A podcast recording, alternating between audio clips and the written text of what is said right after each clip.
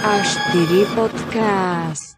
Vítajte pri podcaste Bratislavského nezávislého kultúrneho centra A4 pravidelnom mesačnom podcaste sa budeme zaoberať tým, čo máme najradšej, súčasnou kultúrou. Pripravujeme pre vás rozhovory a diskusie s umelkyňami a umelcami, zaujímavými hostiami a hostkami a kultúrnymi aktérmi. V edícii debaty A4 uverejňujeme záznamy z diskusí A4, v ktorých hostia diskutujú o dôležitých a aktuálnych témach týkajúcich sa súčasného umenia a spoločnosti. V debate s témou Zastavíme urbanizáciu sektora kultúry diskutujú Ilona Nemet, umelkyňa, vysokoškolská pedagogička, Bohunka Koklesová, rektorka VŠVU a Ivana Rumanová, kultúrna pracovnička a kritička. Dramaturgia a moderovanie debaty Bohdan Smieška. Dobrý večer, ahojte. Vítajte na e, ďalšej zo série Debat A4. Tentokrát je téma Zastavíme urbanizáciu sektora kultúry s otáznikom. Ja predtým, ako predstavím naše hostky, tak poviem vám taký stručný kontext, ktorý sme komunikovali verejne. A síce, ako je známe, že od okamihu, keď sa svojej funkcie ujala súčasná ministerka kultúry, prakticky nie je dňa, kedy by neprodukovala nejaké pomílené alebo vyšinuté fantázie o nezmiešavaní kultúr, nenarúšala krehkú spoločenskú súdržnosť útokmi na LGBT plus ľudí, alebo nebrojila proti akýmsi progresívnym mimovládkam. E, popri tom však so svojimi spolustraníkmi, no to je otázka, či ona s nimi, alebo skôr oni bez nej, v tajnosti pripravujú nejakú sériu legislatívnych návrhov, ktorých žiadnou ambíciou je v skutočnosti reakcionársky podkopať prevádzku demokratických verejných inštitúcií či procedúr a získať tak plnú kontrolu nad ich fungovaním. E, verejnú online výzvu na odstúpenie člennej predstaviteľky kultúry podpísalo za 9 dní temer 190 tisíc ľudí. Široká kultúrna obec je mobilizovaná ako nikdy dosiaľ. Mobilizovaná je aj širšia kultúrna verejnosť. Nič čak nenasvedčuje tomu, že by sa e, súčasná ministerka kultúry chystala na svoju funkciu rezignovať. Naopak, spoza múrov ministerstva alebo aj spoza múrov centrály Slovenskej národnej strany sa dozvedáme čiastkové údržkovité informácie o akýchsi zámeroch alebo plánoch, ktoré konečne chcú uh, kultúru uh, nejak dostať do, takej, do, takej do takého typu prevádzky, ako je, ktorý bol v súlade s predstavami tejto krajine pravicovej strany. Uh, a to bez akejkoľvek diskusie alebo bez akýchkoľvek konzultácií s kultúrnou obcov, čo napokon aj potvrdila včerajšia tlačová konferencia Ministerstva kultúry, ktorý ste, ktorú ste možno niektorí z vás mali možnosť sledovať, teda ktorí si to trúfli. No a o týchto otázkach, respektíve o viacerých otázkach, možno o takých otázkach e, ako o tom, čo vieme vôbec o aktuálnych plánoch a zámeroch súčasného vedenia Ministerstva kultúry alebo SNS ktoré stojí na čele tohto rezortu. E, možno o tom, že prečo to, čo dosiahlo tých plánoch, vieme, to vnímame ako veľmi nebezpečné a ohrozujúce. E, možno to, že prečo nám to pripomína vývoj, ktorý môžeme sledovať v, ostatných, v ostatnom desaťročí v susednom Maďarsku a, a o tom, čo s tým sme schopní e, vôbec robiť sa budem zhovárať e, s mojimi troma hostkami, ktoré sú zároveň iniciátorkami a aj úvodnými signatárkami otvorenej výzvy na odstúpenie Martiny Šimkovičovej z pozície ministerky kultúry. A, a teda vítam medzi nami e, Ilonu Nemet.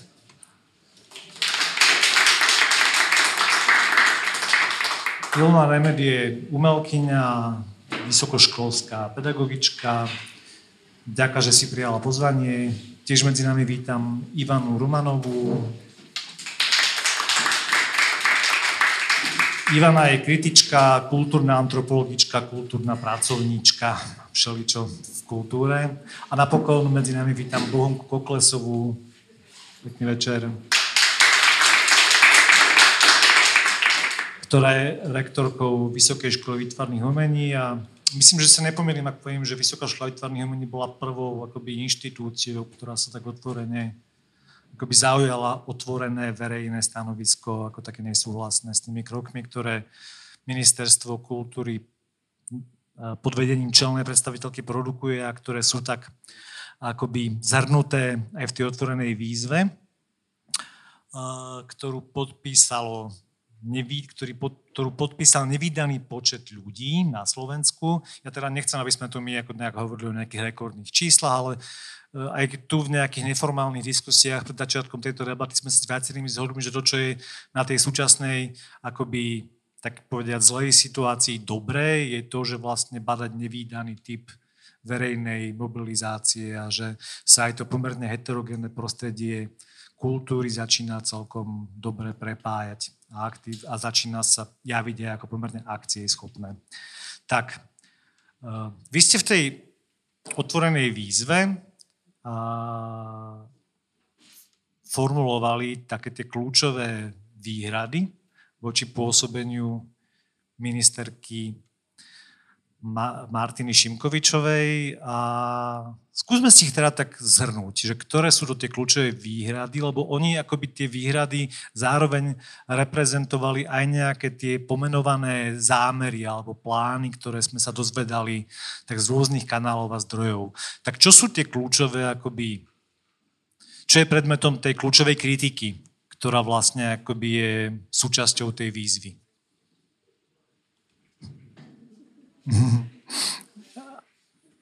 Začneš, Ivana? Tak som bola vyvolaná ako v škole, tak asi začnem.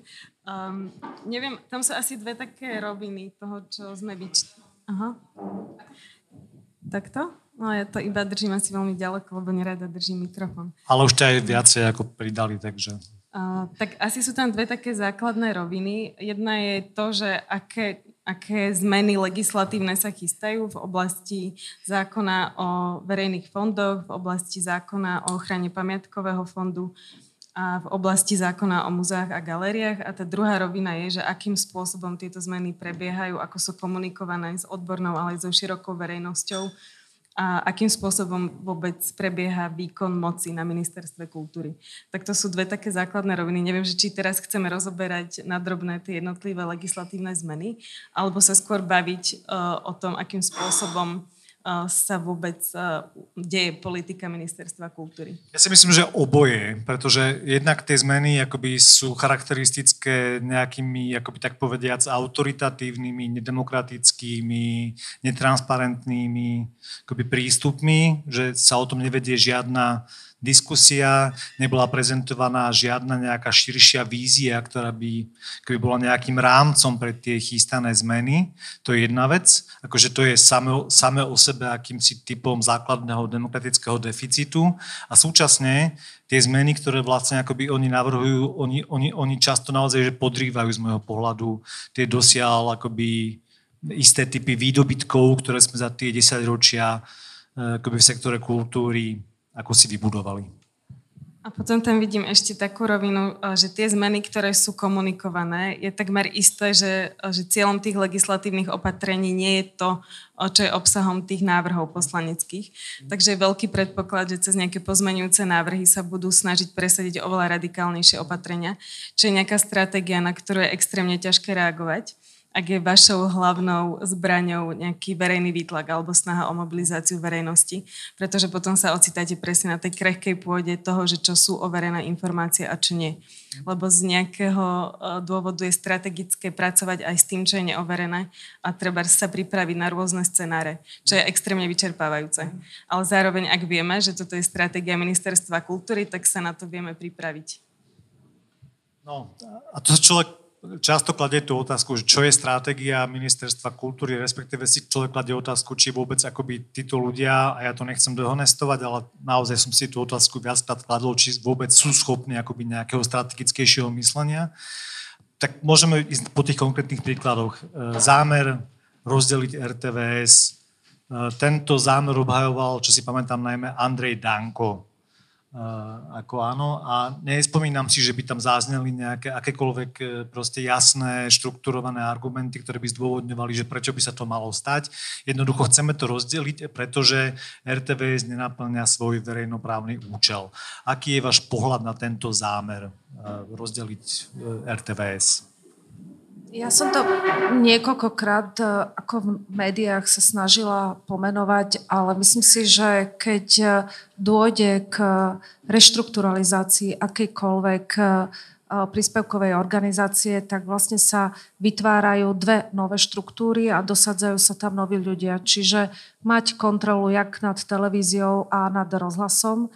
Samozrejme, že oni narazili na také akoby veľmi problémové veci, pretože tam, ako už v médiách niekoľkokrát zaznelo, tak sú tam uzatvorené veľké množstvo zmluv, ktoré proste uzatvára RTVS, čiže je ťažké odstúpiť od týchto zmluv. Je to legislatívne veľmi, veľmi zložitý proces, takže budú hľadať pravdepodobne ďalšie formy toho, ako dosadiť do vedenia vlastne tejto existujúcej organizácie svojich ľudí a mať verejnoprávne inštitúcie pod kontrolou. Ten problém, ktorý mať pod kontrolou fondy, mať pod kontrolou televíziu a rozhlas, to je v podstate niečo, čo je úzko podľa mňa prepojené s nejakým typom ideológie, ktorú sa snažia do retoriky vlastne ministerstvo do, do takých akoby svojich komentárov do, do, do, do kultúry a umenia dostať. A to sú najmä teda ako pronárodné ciele, pronacionálne ciele, ktoré, kde sa snažia proste poukazovať na to, aké typy umení, aké druhy umení chcú proste mať pod kontrolou a ktoré by akoby posilňovali situáciu Slovenskej národnej strany v tom spoločenskom priestore. Čiže vždy, keď sa robia takéto zmeny, tak sú spojené s ideológiou, politikou a mať pod kontrolou inštitúcie, ktoré majú reprezentovať tieto ideologické koncepty, ktoré majú autokratický alebo aj totalitný charakter, tak to je akoby podľa mňa hlavným cieľom alebo víziou Slovenskej národnej strany. Lenže na, na druhej strane si ja veľmi dobre uvedomujem, že sú to v niečom amatéri. Že sú to ľudia, ktorí proste nevedia, ako tie veci zúradovať, nevedia ich dotiahnuť, nevedia si akoby um, ako, um, premyslieť tú stratégiu, takže mnohé veci sa akoby presakujú z prostredia ministerstva kultúry do toho spoločenského, spoločenského diskurzu. My sami sa dozvedáme na, uh, o tom, že čo sa plánuje akoby diať. A to, čo vlastne Ivana ako hovorila správne, že že vlastne sa pohybujeme na veľmi takom akoby tenkom lade, lebo nemáme v rukách tie legislatívne zmeny. Oni pôjdu až v druhom, treťom čítaní, ale to neznamená, že o tom nemáme hovoriť, pretože si myslím, že už keď o tom začnete rozprávať, tak vlastne to ministerstvo do istej miery spozornie a začne si isté veci uvedomovať, takisto aj koaliční partnery. Podľa mňa tá situácia vo vnútri koalície nie je úplne ideálna. Vieme a vidíme konflikty medzi hlasom a Slovenskou a národnou stranou, čiže je treba o tých najvážnejších veciach hovoriť dopredu, aj napriek tomu, že, že nemáme v rukách vlastne pripravované návrhy legislatívnych zmien. Pre mňa absolútne najťažiskovejšia vec je situácia okolo pamiatkových úradov, pretože tam si uvedomujem, že kým mnohé veci sa dajú v budúcnosti napraviť, tak ak narušíme štruktúru pamiatkovej starostlivosti na Slovensku, tak môže dôjsť k nenávratnému zničeniu pamiatkového fondu, ktoré, ktoré, ktorý je vlastne uh, našim kultúrnym dedičstvom. Je to to, kým sme, alebo čo, čo nejakým spôsobom reprezentujeme, aké civilizačné akoby kroky sme zažili v 20. storočí a to proste mnohé pamiatky reprezentujú. Takže pre mňa je akoby najťažiskovejšie ako najťažiskovejšia táto situácia, tým nechcem vlastne devalvovať pozornosť iných a, a subjektov, ale v istej chvíli vlastne je potrebné si povedať, áno, tak toto je problém. Kunsthalle pod SNG je problém, ale vieme, že Kunsthalle môžeme časom vyňať spod Slovenskú národnú galériu. A v podstate to nemusí nejakým spôsobom ovplyvniť charakter tých jednotlivých výstavných projektov. Ale pokiaľ proste začnete začne akoby také Eldorado v pamiatkovej starostlivosti, tak to je akože naozaj veľký problém. Tam môžeme prísť o mnohé pamiatky. No a e, dobre, tak toto je dôležitá vec, ona včera na tej tlačovej konferencii sa tak hrozne ohradila, že to je dezinformácia, že my nič také nechystáme, ale to je presne dôsledkom, dôsledkom toho, že jednoducho ministerstvo vôbec aktívne nekomunikuje, nič nepredostiera, žiadne typy nejakých oficiálnych zámerov. My sa to potom dozvedáme rôznymi alternatívnymi kanálmi akoby tie zámery a potom akože oni ich vyvracajú tvrdiac dokonca, že mali možno niekedy nejaký typ zámerov, ale potom po diskusii s akousi kultúrnou obcov eh, od toho upustili, čo teda po RTVS, myslím, že to nebola diskusia s kultúrnou obcom, tam ich zastavila tá realita typu čerpania veľkých eh, fondov z Európskej únie, rôznych európskych nástrojov, čo mi napadá ako prvé sú teraz tie kreatívne centra v Banskej Bystrici, v Košiciach, v Bratislave, kde sú naozaj viazané proste na, na, na, na tú jednu entitu. To sú naozaj veľké peniaze a ja si nemyslím, že SNS má toľko typ, ako, SNS ako strana má toľko chochmesu alebo toľko ako schopnosti, aby toto dokázala prekonať. Čiže tam to je tá prekážka. Potom tá ďalšia agenda bola e, zlučovanie fondov, verejnoprávnych fondov, zámer zlúčiť Kult Minor s fondom na podporu umenia, čo, bol, čo bolo aj akoby artikulované aj napríklad predsedom výboru pre kultúru a média Michalkom.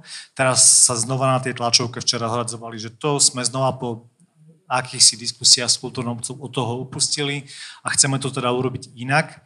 Akurát teda, že vlastne znova nepovedali, ako to presne chcú urobiť. A Ilona, aké je tvoje vnímanie teda týchto postupov? Áno, ja som od začiatku mala vlastne problém na zač- e, od začiatku s tým, že ako Slovenská národná strana dostala ako korisť vlastne tú kultúru a, a životné prostredie.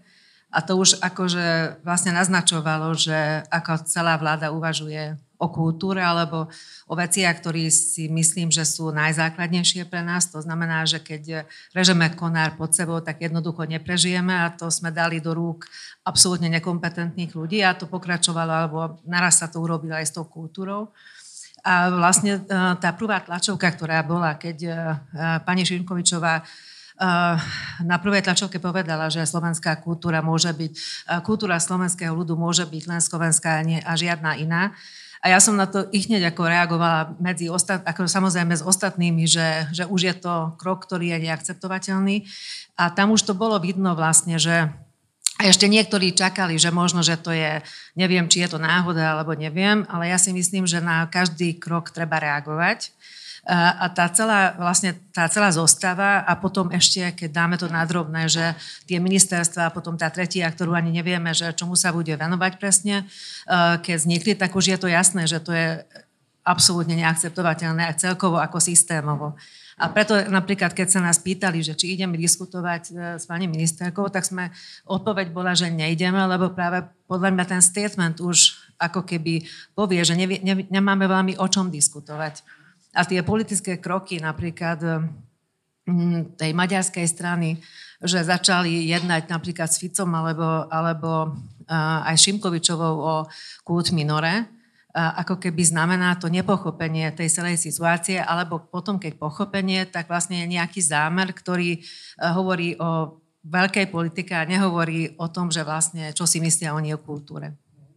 Že pre mňa tá celá štruktúra je ako keby neakceptovateľná a ja si myslím, že nemám inú možnosť ako proti všetkému stále ako na všetko reagovať postupne.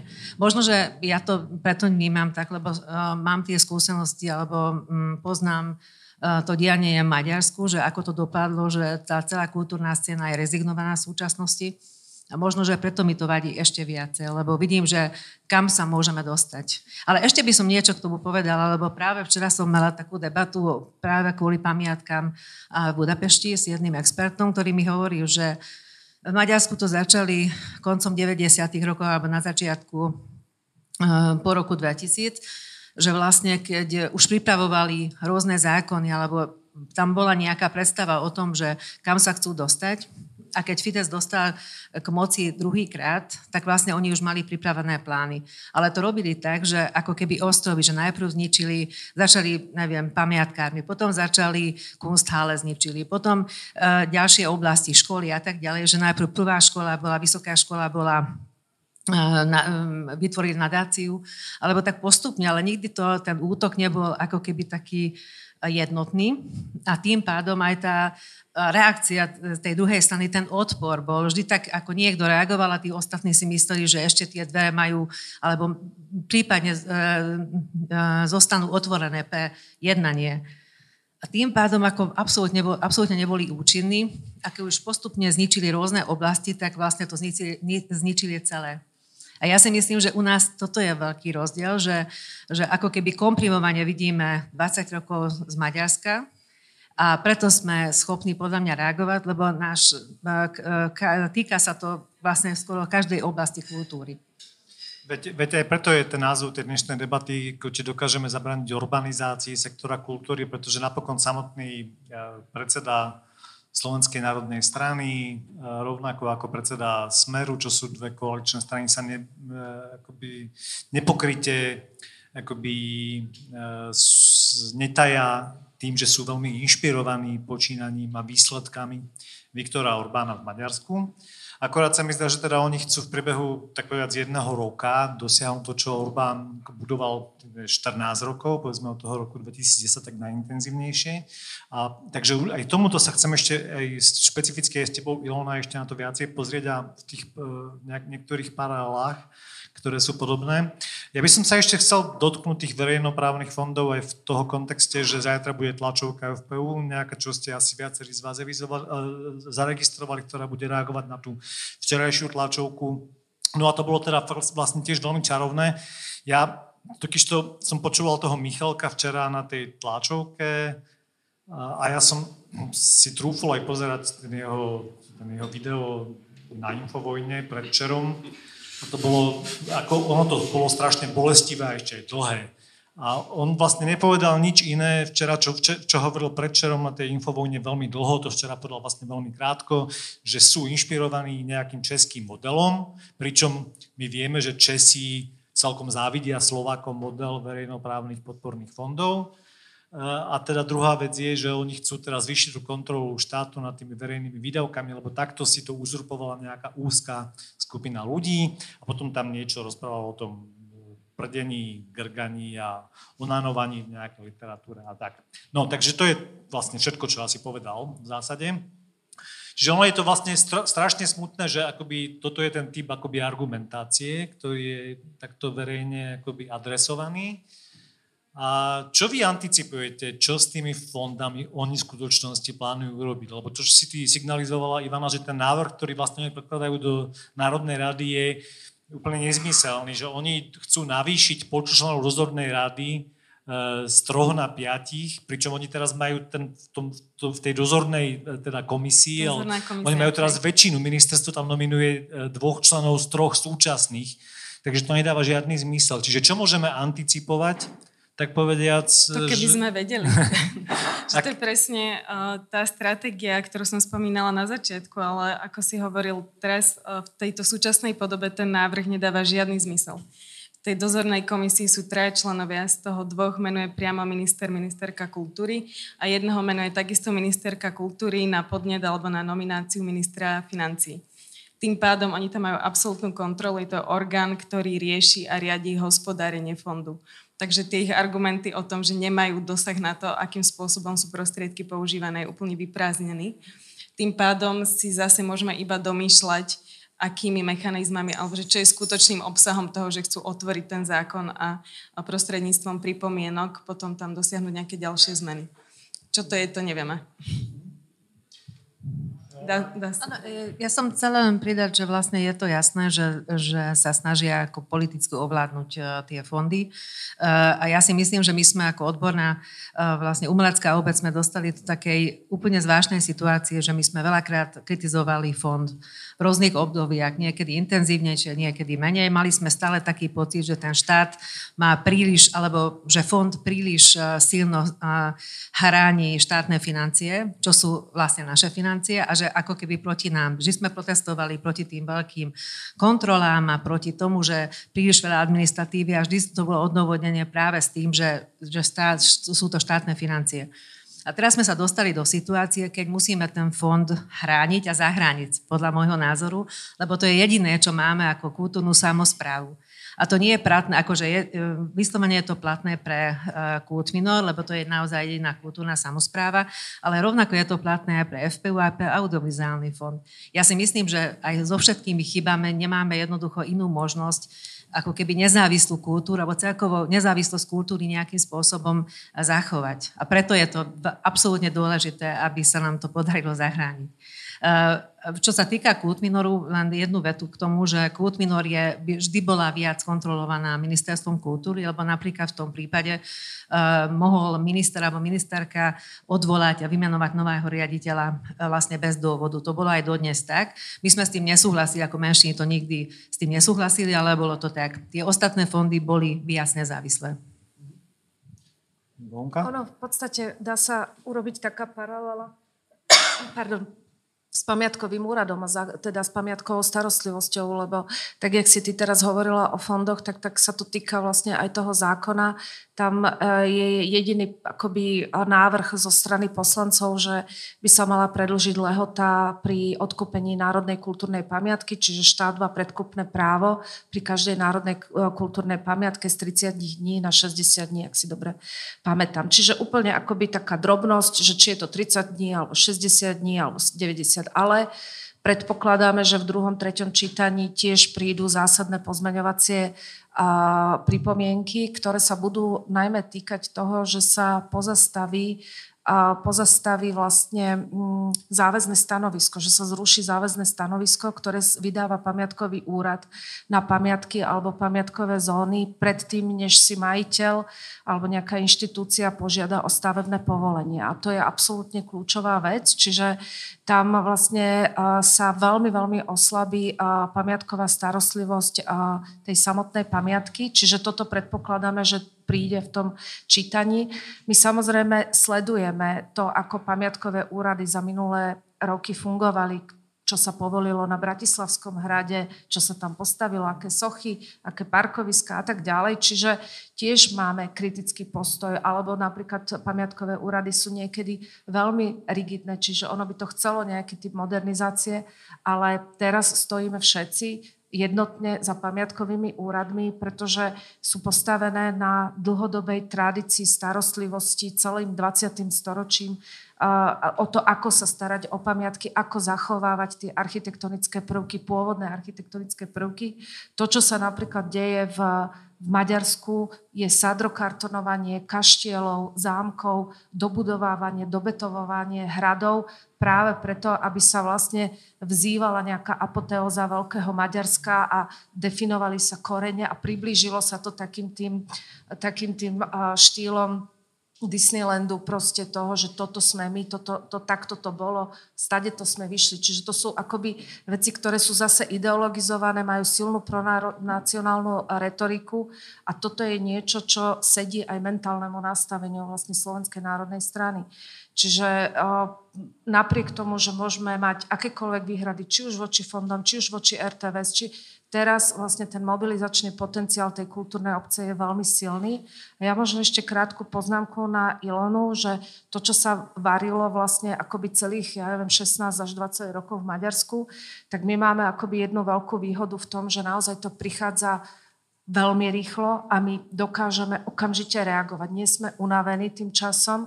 Ten čas sa odpočítava do najbližších volieb a tie tri roky proste vydržíme. Že vlastne jednoducho treba reagovať na každú jednu situáciu, netreba sa zastrašiť, netreba sa báť. Možno, že to aj má, bude mať nejaké typy konsekvencií a do istej miery s tým tiež proste rátam, lebo reprezentujem nejakú inštitúciu, ale tá, tá inštitúcia je na to pripravená, že môže niečo prísť, máme to vykomunikované vo vnútri a budeme ďalej reagovať na niektoré aspekty tej kultúry. Takisto tie sily sa musia proste rozložiť, musia prísť ďalší, ktorí preberú nejakú časť agendy.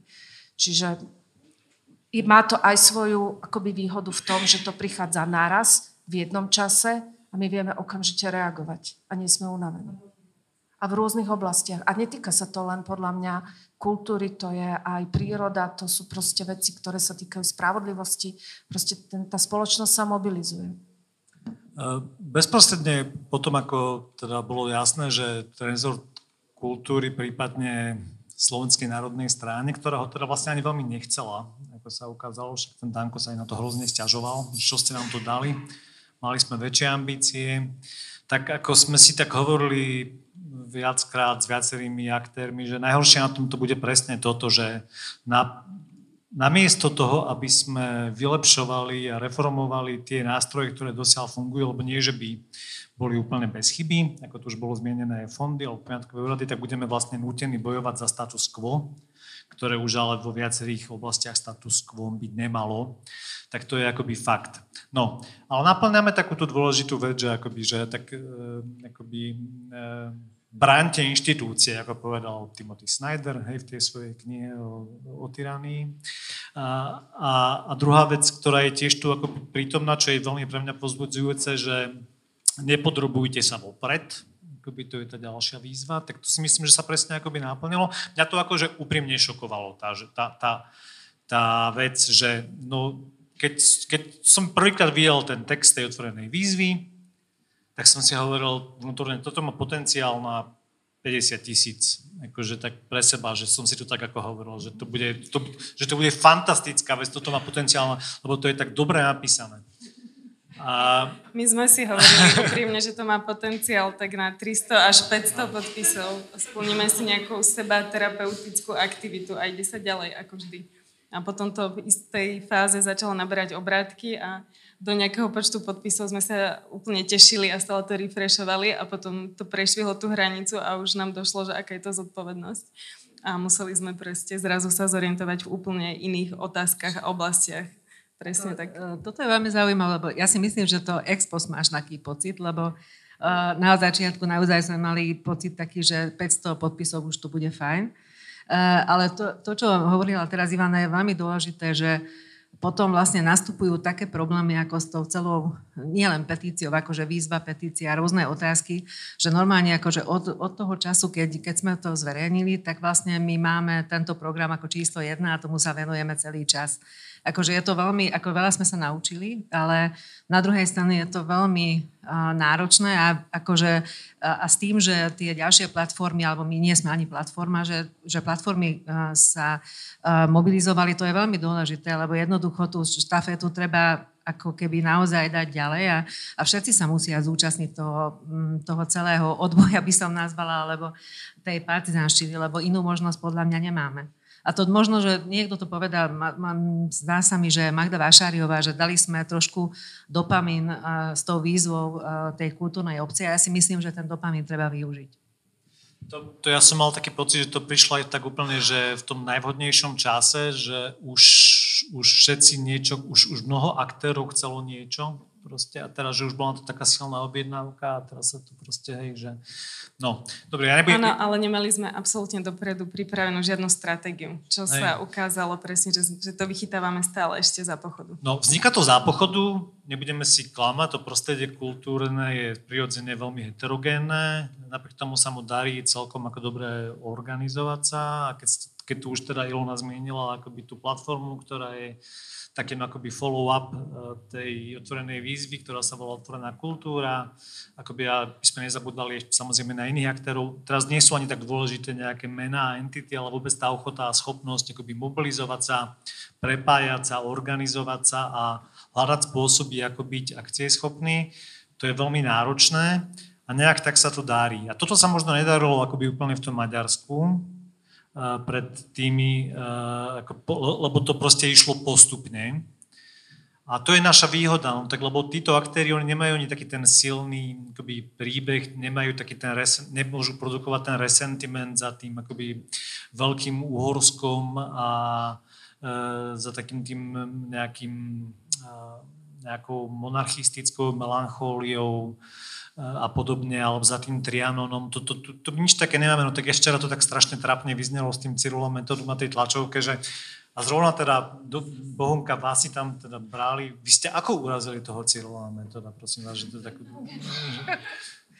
No, ja, ja priznám sa, že ja som to nepozerala, ani nepozerám tie infoscény, lebo to je podľa mňa veľmi toxické prostredie, tak človek potrebuje pri tom množstve vecí, ktoré robí, tak si zachovať nejaký, nejakú hygienu, tak by som to nazvala. Ale nechala som si to prerozprávať, že Cyrila metoda, no ja si stále myslím, že v súčasnom umení proste ako problematika súčasne žijúcom, aktuálnom a problematika Cyrila a metóda proste nie je prítomná. Cyrila metód, rovnako ako Svetopluk, Pribina, boli vzývaní v období slovenského štátu. To, je, to sú proste také tie väčšie svetlá, ktoré proste majú veľmi silnú mytológiu a ktoré odkazujú k nejakému zrodu slovenského národa, kde si spred tisíc rokov. A vlastne tam sa vlastne akoby mytolo, my, mýticky proste stanovujú počiatky uh, existencie Slovakov na tomto území. Samozrejme, že má to svoje aj vedecké štúdie a tak ďalej, ale je to niečo, o čom sa podľa mňa nedá oprieť. Vy to môžete kriticky komentovať, vy sa môžete k tomu v rámci súčasného umenia kriticky akoby vyjadriť, čo sa samozrejme ale deje, ale ne, nemá to ten osla, tú oslavnú apoteózu. A tiež vlastne tá zostava tých, uh, tých uh, a tých Cyrilov metodov svetoplukov sú silne previazané s obdobím slovenského štátu. Proste to boli témy, ktoré proste boli objednávané politickými reprezentáciami práve preto, aby sa potvrdil, a potvrdila existencia slovenského štátu a vlastne aj sa s tým zdôvodňovala vlastne potreba vzniku slovenského štátu a vytvorenia po tisícročnom úsilí vlastne Slovákov, aby vznikol takýto štát. Čiže ono to má veľa, veľa takých ako nánosov, ktoré boli prepojené vlastne s našou fašistickou minulosťou. Preto by som bola veľmi opatrná, keby som vlastne o týchto veciach hovorila, ale to neznamená, že nemôžu vzniknúť zaujímavé projekty. My sme na škole asi pred, ja 8 rokmi s kolegami z katedry vizuálnej komunikácie vydali knižku, ktorá je veľmi pekná, je to taká hrubá reprezentatívna publikácia. Začalo sa to Cyrilom a metodom a vlastne začína, je to vlastne jednoduchá analýza vlastne písma, ktoré oni priviedli a vlastne postupne, ak sa písmo menilo až do súčasnosti. Ale treba už o tom inak rozmýšľať. Nie tak, že budeme stavať kdekade sochy, bronzové odliadky eh, čoho si a pritom proste klásť vence a, a furt nás ťahať do nejakej minulosti. Ale keď už máme hovoriť o Cyrilovi a Metodovi, tak sa poďme baviť povedzme o tom, aký typ písma priniesli a jak sa vlastne transformovalo postupne to písmo a jaké súčasné ako typológie písiem vlastne vznikajú, čo môže byť veľmi zaujímavý akoby výskum v tejto oblasti, ale a je, je vlastne odborne zaujímavé, ale nie je ideologizované. Není sú tam proste tie ťažoby, ktoré akoby pri týchto figurách našej minulosti proste sú a to, to je akoby podľa mňa veľmi uh, tým, že to vnáša a prináša práve Slovenská národná strana tieto, tieto mýty do toho prostredia, tak je to problém, pretože sa nám vracia zase do toho prostredia aj obdobie slovenského štátu. No, je to také akoby tristné, že sa nám to tak znova vracia, že tak my už bohužiaľ dúfam, že som sa niekoho nedotkol, máme aj v ústave toho Cyrilova metóda, tak oni tom hľadajú taký nejaký ten istý typ legitimity, že prečo to je také hrozne dôležité s tým stále pracovať a samozrejme, že e, ne, nemá to žiadny e, typ akoby tejto tvorivej akoby interpretácie, ktoré ste, ktoré ste by tu teraz naznačovali.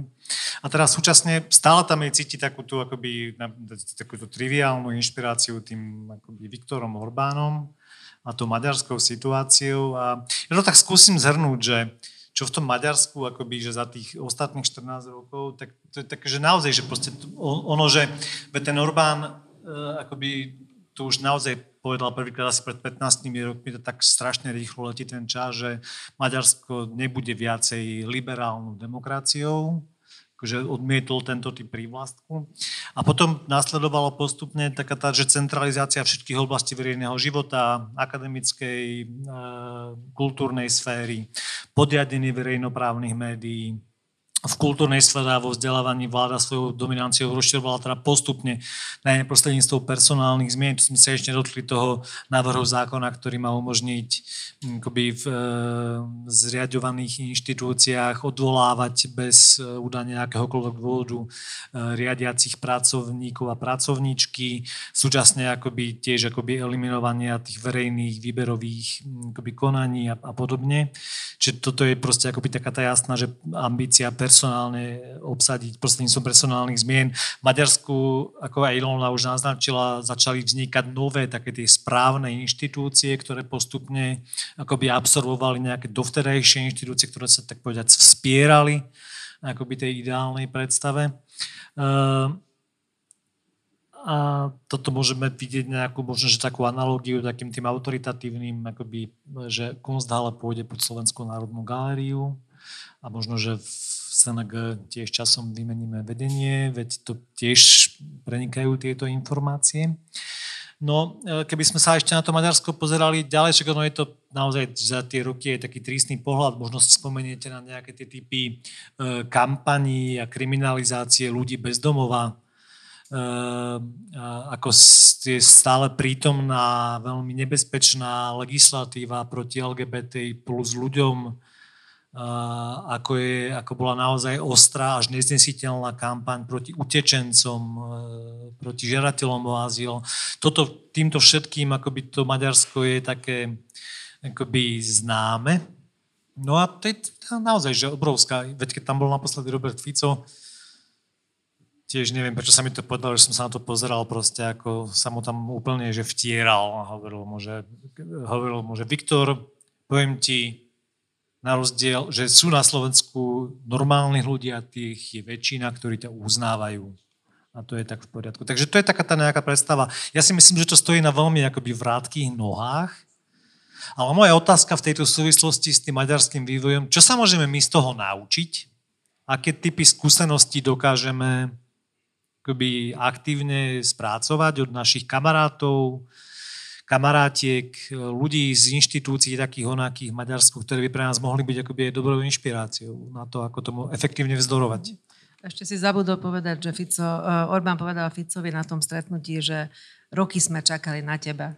Ako to, to, to vyslovene zaznelo. Uh, ja si myslím, že čo sa dá naučiť, ako práve opak toho, čo čo, ako reagovala na to, na to aj spoločnosť a kultúrna obec. Lebo teraz tam vidíme normálne rezignáciu tých ľudí, ktorí ale to je tiež zaujímavé, že, že ktorú generáciu, lebo tí, tie najmladší ľudia, ktorí už sú vedomí toho, že uh, vlastne existujú, to neviem, že uh, tínedžeri a, a ešte vyšších vekoch, akože vysokoškoláci, tak oni už vyrastali v tom, v tej totalit, tom totalitnom autokratickom Maďarsku. Že oni už si ani nepamätajú na to, že ako by mohli byť tie inštitúcie nezávislé. A to je tiež veľmi nebezpečné. Ja, ja si myslím, že od toho my sme veľmi ďaleko, ale ako to, čo sa dá naučiť, alebo čo by sme mali neprebrať, ale práve vypestovať opak, že musíme byť stále aktívni. Akože nemáme inú možnosť podľa mňa. Alebo môžeme sa odtiaľ odstahovať, ale neviem, že kam, lebo nevyzerá to dobre aj na iných častiach sveta, ale jednoducho nemáme inú možnosť podľa, podľa môjho názoru. A čo, a čo si nespomínal podľa mňa aj okrem tej ideológie alebo toho, že Uhorsko a Veľké Maďarsko, neviem čo je, tam je veľmi dôležité tá ekonomická rovina, že, že vlastne ja to vnímam, tú ideológiu trošku ako uh, práškový cukor, vieš, akože na povrchu, lebo tam za tým sú veľmi ťažké ekonomické záujmy a vytvorenie tej bohatej vrstvy, ktorá je absolútne, to je mocensko-technická, uh, mocenská technika. A ja si myslím, že, že amatérským spôsobom možno SNS sa snaží o to isté, lebo rozdielovať kaštiely medzi priateľmi a potom uh, akože skončiť uh, vládnutie E, túto, e, túto periódu ako, ako bohatý človek, ale to nie je len platné pre SNS, ale to veď vieme, že uh, aká koalícia je. Ja si myslím, že ten záujem je aj o toto a v Maďarsku to veľmi dobre funguje, veď sa hovorí o tom NER vrstve, ktorá je úplne bohatá vrstva, ktorá vlastne tú ideológiu ako keby uh, uh, pomáha tej ideológii zachovať. To je populizmus a ideológia. Áno, áno, tá ekonomická zložka je v tom samozrejme veľmi, veľmi dôležitá. To je, to je dobré, že si to zmienila. E, ďaká za to.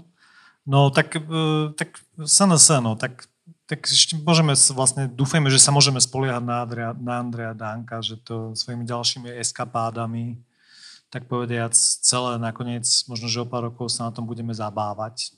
Kto vie. Ono možno ešte stojí za to pripomenutie, že, že teda tie pamiatky a príroda to sú dve kľúčové veci, ktoré nás reprezentujú a robia našu krajinu tou, aká v skutočnosti ako je.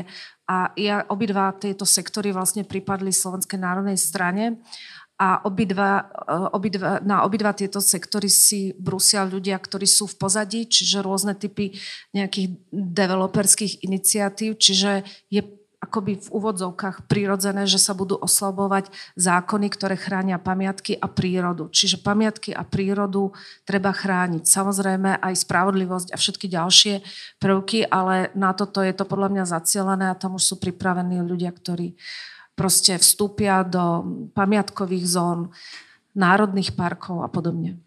No, ono sa to vlastne už deje a veľmi brutálne a to je práve tiež, čo by sme chceli ešte dnes, aby sme sa toho dotkli, že ako sa prepájať s tým environmentálnym prostredím efektívnejšie ako jednou z príležitostí, ktoré sme podľa mňa ešte nenaplnili. A teraz súčasne len taká ako anekdotická vec, že predtým, jak som išiel, ja som, som mal zapnuté to 24 RTVS a tam práve bola správa, ktorú som ja počul dnes prvýkrát, že Taraba oznámil, že je záujem budovať vodné dielo Slatinka, Pričom ten, e, celé to územie sa medzičasom stalo európsky chráneným významným biotopom. A, a on to obhajoval tým, že ako sa rozšíria tie bloky v jadrovej elektrárne Mochovce, že, bude, že hron vysychá, že bude treba chladiť. A hneď tam bol nejaký expert na jadrovú energetiku, ktorý poprel, že to nie, nie, nezmysel, vôbec to nie je potrebné, že to je tak nadizajnované, že vôbec nie je potrebné budovať nové dielo, ale to je presne to, že je to vlastne príležitosť mm, akoby, hej, preinvestovať niekoľko desiatok miliónov eur na zlikvidovanie vzácného biotopu a postavenie priehrady, ktorú nikto v skutočnosti nepotrebuje a prispieť ďalšej likvidácii prírody. Uh, áno, tak to, to sú tie ďalšie otázky, ktoré sú s tým spojené. No a možno, pretože ja chcem veľmi tvoriť priestor aj pre otázky, alebo nie otázky, ale aj vstupy z publika, aby sme tu neboli takto zavretí, tak ešte uh, toto sa vás chcem opýtať, že toto mi príde také hrozne dôležité, že uh, teda zmenili sme tú, tú schopnosť rýchlej mobilizácie, široká kultúrna verejnosť zareagovala obrovskou podporou na tú výzvu. Kultúrne prostredie, teda v ušom zmysle tá kultúrna obec alebo kultúrna scéna sa naozaj učí aktívne, napriek tej svojej heterogénej povahe, aktívne prepájať, spolupracovať. Ako teda ale dosiahnuť? Same ste už signalizovali nejaký typ únavy a nepripravenosti. Ako podľa vás dosiahnuť a zabezpečiť, aby toto náčenie nevyprchalo, aby mohlo byť kontinuálne, pretože nás možno čaká aj na úrovni viacerých rokov, ktoré sú ešte stále pred nami.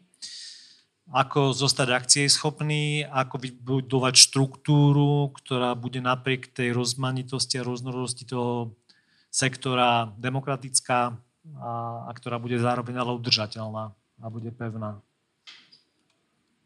To je asi práve to, čo sa teraz snaží definovať otvorená kultúra, že k dnešnému dňu tam bolo už podpísaných potom memorandum, ktoré sme zverejnili minulý štvrtok, 250 inštitúcií a 1500 jednotlivcov.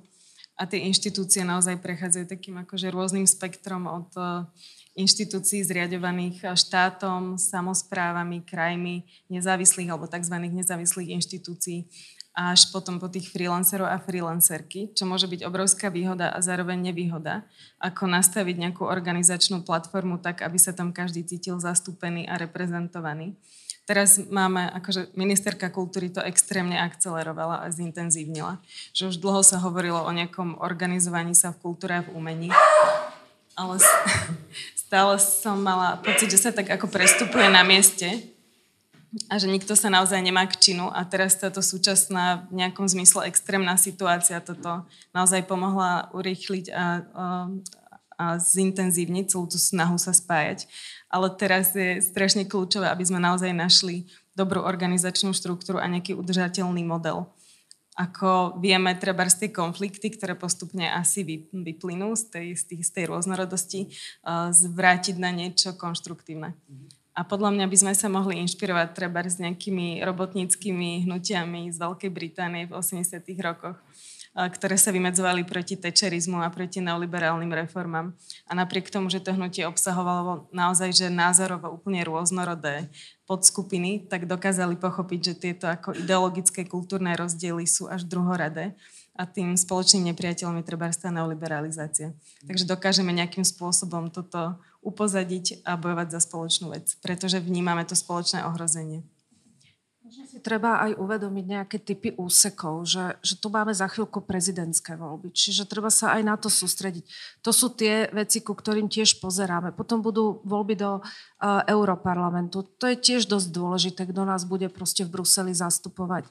Uh, uvedom, uvedomovať si nejaké časové úseky, ktoré musíme zvládnuť, kedy budú najbližšie parlamentné voľby.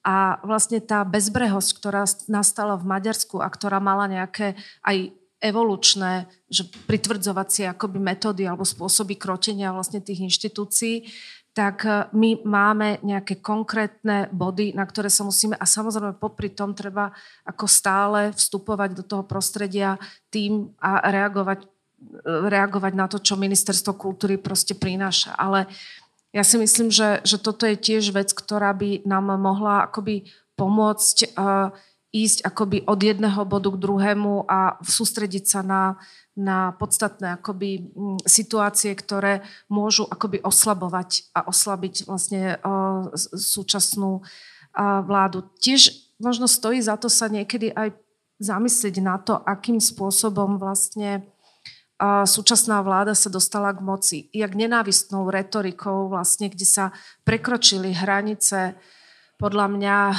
hranice ako nejakého štandardného politického populizmu, že vlastne tam boli permanentné útoky na tretí sektor, na prezidentku, všetci boli proste Sorošovci, agresivita, ľudia, novinári sa nazývali potkanmi, hmyzmi a tak ďalej, že to naozaj malo veľmi silné fašizoidné akoby uh, systémy alebo, alebo charakteristiky, retoriku. A to je niečo, o čom treba podľa mňa veľmi vážne tiež rozprávať, jak neferovým spôsobom proste niekto vyhral voľby napriek tomu, že to demokratické demokracia umožňuje, ale klási otázku, je toto vôbec možné? Je, je to akoby akceptovateľné?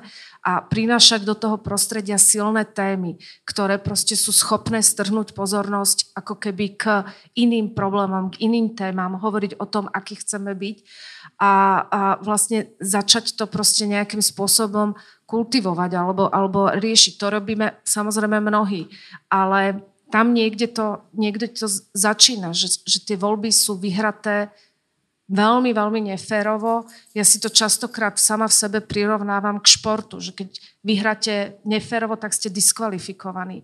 A preto si hovorím, že ako toto pomenovať, ako o tom začať nahlas rozprávať a ako sa, ako pripraviť a tú spoločnosť, aby bola na najbližšie voľby pripravenejšia, pretože keď to dá Fico druhýkrát, tak to bude veľký problém. To už proste bude zabetonovanie nejakého stavu.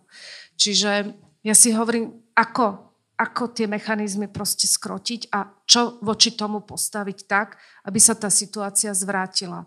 Lebo mm, znova odchádza veľmi veľké množstvo mladých ľudí, rodičia proste posielajú deti preč, proste tá krajina sa vyľudňuje, stojí to proste na, na časti obyvateľstva, ktoré všetky tie voľby proste akoby častokrát vyhráva tá staršia generácia. Čiže aj tá priepas medzi mladou a staršou, často o tom hovorím. Čiže pomenovať nejaké konkrétne veci a nebáť sa o tom hovoriť, proste akým spôsobom boli vyhraté tieto voľby. Lebo to bolo extrém, to sme nikdy predtým nezažili, túto skúsenosť sme nemali. To sa bojím, že zažijeme ešte horšie veci v tých bezprostredne nadchádzajúcich voľbách, lebo zažijeme. Mm. A dobre, tak e, Ivana ponúkla taký ten pohľad, ktorý vlastne akoby hovorí o budovaní nejakej štruktúry, ktorá je dôležitá. Vy ste, vy ste rámcovali také tie, áno, tie milníky, ktoré sú potenciálne veľmi dôležité, ku ktorým je dobre sa aj vzťahovať, akoby k tým voľbám. Ilona, aký je tvoj pohľad na to, že čo nám umožní podľa teba zostať akoby akcie schopnými v tom heterogénnom prostredí. A je to príležitosť, ktorá umožňuje možno nejakú emancipáciu, nejaký rast niečoho, čo sme dosiaľ akoby potrebovali, ale sme si to neuvedomovali, že to potrebujeme? Ja o tom uvažujem ako posledné týždne najviac, že ako sa dá tú akcioschopnosť zachovať a že aká štruktúra by mohla fungovať. A samozrejme, že my sme posledné roky kritizovali, nie my osobne, ale ako, keď hovoríme o demokracii, tak veľa ľudí už len ako máva rukou, že už, už to nie je ten najlepší systém. Uvažujeme, ja uvažujem o tom, že aká iná možnosť je vlastne vytvoriť nejakú štruktúru, ktorá môže reagovať na veci, ktorými nesúhlasíme len keď rozmýšľame o kultúre aj, aj, aj vtedy. Že vlastne my ako stále byť v tej dezorganizácii, vlastne, že rôzne skupiny fungujú niekde, to absolútne ne, ne, neumožní tú reakciu v takej silnej podobe, ako, ako, ako my to potrebujeme. A keď nehovoríme o politike alebo nehovoríme o politických stranách, tak musíme hovoriť o nejakých organizáciách alebo o nejakej štruktúre, ktorá rovnakom čase sa vytvára, ako aj reaguje. A toto je veľmi ťažké podľa môjho názoru. Akože toto možno je najťažšie a pre nás, ako tí, ktorí sme boli aj tej výzve, alebo teraz sa snažíme nejakým veciam sa vyjadrovať, je veľmi, ako ja to cítim ako zodpovednosť e, tiež, lebo e, tí ľudia podpísali nejakú výzvu a si myslia, že, že e, sa veci riešia úplne takým vertikálno-hierarchickým spôsobom, že dostávame asi, všetci sme, e, dostávame e-maily, kde sú naznačené rôzne témy, že čo by bolo treba riešiť. Mm.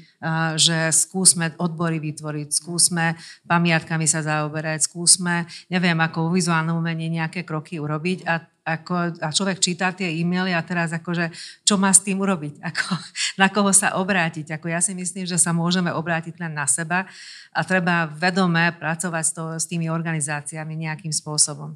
Ja nevidím inú možnosť, ako, ako um, nevidím inú možnosť, ale na druhej strane mi najviac vadí v tom celom systéme, čo teraz vzniklo, že, že nemáme možnosť na odborný diskúziu, lebo uh, na to nebudeme mať čas a to musíme zachovať, ale to je tá energia, že, že paralelne viesť aj tú odbornú debatu, že nezanechať to úplne, ale na druhej strane sa snažiť ako keby sa zaoberať s tými nad, nad vecami, ktorí nám umožňujú potom neskôršie tú odbornú debatu. Niečo sa zdá kľúčové uh, aj vo vzťahu k tej výzve, tak my keď sme kontrolovali tie podpisy, tak nám to dalo taký väčší vhľad do toho, kto reálne sú tí ľudia, ktorí to podpísali. A tam sa ukázalo, že naozaj to široko prekročilo hranice nejakej kultúrnej bubliny alebo kultúrnej obce. Už vôbec nie bratislavskej. Takže sme tam naozaj našli proste stolárov, futbalistov, majiteľky potravín, modelky a tak ďalej. Čo je ako strašne dôležitá správa a podľa mňa veľký potenciál v tom, ako prekročiť a spochybniť nejaké elitárstvo umenia. A ktoré sa do nejakej miery stále reprodukuje, možno na to nemáme všetky rovnaký názor, ale uh, že stále tak opakovať to, že umelci sú nejakým lakmusovým papierikom spoločnosti alebo nejakým spôsobom citlivejší, vnímavejší, OK, ale napríklad sa vôbec nevieme organizovať. Čo environmentalisti vedia oveľa lepšie, pretože sa tým bojom venujú od 80. rokov takisto odborári eh, v nejakých eh, fabrikách na výrobu aut sa vedia oveľa lepšie organizovať ako my. Takže to je niečo, čo vytvára taký priestor prirodzený alebo nejaké možnosti presne na tie intrasekcionálne spojenectva. No, a aby toho nebolo málo, eh, tak už tí zmienení, tie zmienené bunky odporu v podobe tých environmentalistických skupín, ochranárov, to by som to zjednodušil, eh, ktorí naozaj pracujú a sú, sú zvyknutí na nejaký spôsob proste práce. Ja to napriek akoby tomu, že my potrebujeme budovať nejakú stabilnejšiu štruktúru, ja to vlastne vidím ako ďalší typ príležitosti a dokonca potrebu, ako prepájať sa aj s týmto typom aktérstva, pretože to úsilie vlastne je spoločné a ja nevidím vlastne akoby v tejto chvíli bližšieho prípadného spojenca ako práve, ako práve tento typ akoby aktérstva. Uh, tak to je podľa mňa ešte ďalší typ uh, výzvy, ktorý treba pri tom všetkom zohľadňovať. No. No dobre, tak uh, ja som to síce dopredu neavizoval, neartikuloval, ale asi ste s tým viacerí rátali. Teraz prichádza tá možnosť, aby ste vy vstúpili do našej diskusie, do tej debaty, to má byť debata spoločná. A to nie len prostredníctvom položenia konkrétnej otázky našim hostkám, ale aj vašeho vlastného vnímania, názoru, pohľadu na to, čo sa deje ako sa možno môžeme lepšie a viac prepájať, alebo čokoľvek, ja nechcem nič vnúcovať. Máme tu po ruke hentku, ktorú budeme distribuovať. Viacerí budete možno hovoriť, ja to dám aj bez mikrofónu, no nedáte. Nahrávame to, tak kvôli tomu to budeme robiť cez tú hentku. Dobre, aby to potom bolo počuť aj v tej nahrávke. A kto bude chcieť hovoriť, tak nech to prosím signalizuje s dvihnutím ruky, aby sme mu ten mikrofón mohli doručiť. Láco, Nemám v podstate otázku, možno by som ešte rozšíril, lebo tak ako to ja vnímam prípadne, ako vážne cítim tú otázku v názve, že či už tá urbanizácia je naozaj pre nás témou. Len teraz chcem povedať, že pred 5 minútami schválili trestný zákon, takže nesmieme zabúdať, že vlastne aj to sú naše boje, aj keď ako kultúra k tomu sme sa už ani nevyjadrovali, ale mnohí na tie námestie chodíme aj tam. A ja si myslím, že jedno z toho východísk, kde stojíme ako po tých voľbách, je, že proste tá slovenská občianská spoločnosť je silná vo všetkých jej podobách a vytrénovaná a proste akože, že, že vlastne ako keby je naučená sa búriť a čiže ja tam tie ako keby to DNA ešte od 90. rokov vnímam, že možno nie sme organizovaní ako kultúrny sektor, ale tá schopnosť ozývať sa uh, to proste je. A Eh, podobne, čo vnímam ako silné stalo tých volieb, že, že neviem, či to bolo taktickou chybou, ale podľa mňa Fico sa nikdy nerozhodol ovládnuť tie médiá eh, ani len približne tak ako v Maďarsku, čiže tak ako dnes tie najväčšie médiá informujú o dianí v politike, aj o ministerke, tak vlastne stále mám pocit, že sú ako keby na našej strane alebo zohrávajú dôležitú rolu. A to nie je vôbec jednoduché podľa mňa prelomiť. Takže, takže v tomto si myslím, že k tej urbanizácii je ešte pomerne ďaleko v tomto, aj keď ak príde, tak príde tým maďarským spôsobom tých postupných krokov a každá jedna prehra môže nás k tomu ako keby uh, približovať. Uh, tak uh, to sú také ako keby pre mňa zatiaľ nádeje, že, že, že nejdeme tou uh, maďarskou cestou. A ešte som chcel jednu vec povedať a tu som zabudol, takže... Aj uh, pán Machala už otvorene, uh, treba na Infovojne, aj na TV Slovan deklarujú ten zámer, že otvoriť možnosť čerpať verejné, dotácie z verejných zdrojov aj pre takéto médiá, ktoré teda, teda nepracujú s nejakými etickými princípmi overovania informácií. Áno, áno. Uh, a viem, čo som vlastne chcem ešte povedať posledné, že áno, tá kultúra a životné prostredie si to zlízli, ale stále mám pocit, že tá kultúra má šťastie na teda menej sofistikovaného nepriateľa. Že, že, že, že v princípe od Tarabu sa obávam, že môže dôjsť fakt ako k fatálnym rozhodnutiam a následkom, lebo tam sa trochu bojím, že vedia aj operacionalizovať tie svoje návrhy v tej kultúre, eh, ale radšej zaklopem, ale akože snáď nebudú schopní niektoré z tých svojich zvrátených ideí ako dotiahnuť. Ale vlastne sme im ho prehodili z kultúry, tak o to viac máme povinnosť sa teraz spájať a pomáhať si. To je pravda. taká, inak jedna, napadla mi taká jedna bizarná, prepáč ešte Oli, len taká analogia toho Maďarska so Slovenskom, teraz, že vlastne, pamätáte si, ako sa, sme sa tu vlastne ľahko zbavili tých koncesionárskych poplatkov vďaka SAS, na sklonku účinkovania predošlej vlády, tak toto sa vlastne presne stalo v Maďarsku, keď Ďurčáňová vláda nejakom 2009 alebo 10 tiež vlastne akoby, že zoštátnila de facto tie verejné médiá. A to je podľa mňa také, že na zlatej tácke akoby sme odovzdali tie médiá verejnej služby akoby tým novým garnitúram, čo teda Orbán zhodnotil a myslím, že oni sa pokúšajú akoby o to isté. Tak to na Margo mi napadlo. Ulia? chcela poďakovať za, za skvelú diskusiu a na mňa to má, aj keď sú to veľmi náročné témy, o ktorých sa rozprávame, to veľmi terapeutické účinky. A preto som tu, aby som cítila, že sme tu tak spoločne v tom marazme, v akom sme sa ocitli. A je, uh, myslím si, že názov diskusie je veľmi uh, dobre uh, pointovaný, že, že čo sa máme vlastne uh, o čom sa máme rozprávať, lebo prvý súsed vlastne vieme priamo, že čo sa deje uh, vlastne v Maďarsku a Ilona myslím si, že veľmi dobre to vníma už uh, niekoľko rokov. A nesmieme zabúdať aj vlastne na to, na, na krajiny, ktoré sú veľmi blízko, vlastne Slovensko, ktoré sú mimo EÚ a kde vlastne ten autokratívny režim uh, priamo na, 100, na 150% vlastne uh, už uh, niekoľko rokov vlastne za, uh, úplne vstupuje do do kultúrneho a umeleckého života a vôbec do spoločenstva cez média, cez vlastne neslobodu v tej kultúre. A to práve myslím aj na na, napríklad na Macedónsko, kde vidíme, ako sa vlastne tam pracuje vlastne s, s pamiatkami a čo pamiatky vlastne pre nich uh, uh, pre tú vládu vlastne znamenajú, neznamenajú nič, čiže vlastne zabalujú polystyrenom proste 70.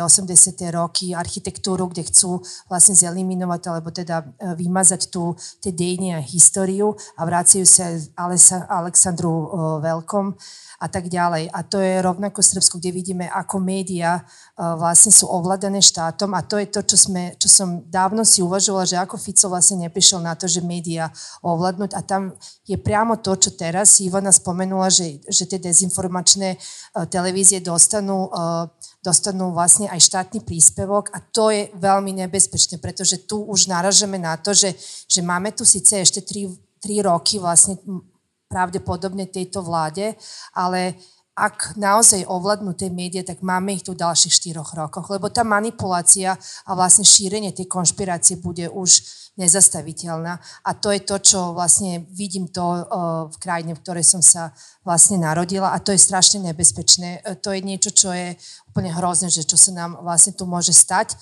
a k tomu vlastne, ako sa potom verejnoprávne médiá vlastne aj budú, eh, budú meniť. Čiže to je pre mňa tiež vlastne zaujímavé a chcela som vám položiť vlastne aj otázku, že tu ste vlastne nespomenuli uh, to, že čo ministerka kultúry uh, povedala, že uvoľnila tú spoluprácu zastavenú s Ruskom a s Bieloruskom a moja otázka je vlastne, ako, ako k tomu prístupí, že, že čo nás vlastne čaká, alebo, alebo ako, ako, ako si ona to myslí, že teraz tie kultúrne inštitúcie, že napríklad kultúrna nejaká inštitúcia dostane pokyn, aby, neviem, spolupracovala s Ruskom a s Bieloruskom. Neviem, lebo teraz prišla i správa, že Andrej Danko sa stretol s bieloruským veľvyslanectvom práve teraz vo Viedni a že ako mu je ľúto, že už nie je v Bratislave, tak neviem. Takže... Inak vzniknúť aj Slovenský kultúrny inštitút v Pekingu. Takže to je tiež taká vec. No. Ja si neviem predstaviť, že jak budeme kultúrne spolupracovať a kto z kultúry proste pôjde spolupracovať a prezentovať slovenskú kultúru do Bieloruska, Ruska alebo do Číny. To, to si neviem vôbec predstaviť. Možno sa taký nájdu, neviem, ale je to... Čula, že Šimkovičová dostáva od umelcov kvety na podporu, tak možno, že títo umelci, ktorí tie kvety. Ale je to hamba je to proste hamba. Hej, to. Ak nechci, ja to teda vnímam také trošku ako symbolický akt, že to nebola výzva na spoluprácu, ale to bolo také, že ona zrušila nejaký typ akoby e, zákazu. Čiže tam ne, akože žiadny typ, nezaregistroval som, že by nejaké typy inštitúcií dostali pokyn na spoluprácu. Ja som to chápal ako takéto symbolické pre to jej, jej volictvo, že akoby nejakú ďalšiu podhodenú akoby vec, že nemá to zatiaľ akoby, že ani že asi žiadne iné ako tie symbolické konsekvencie, našťastie, ale tak kto vie, no, že je to nepekné.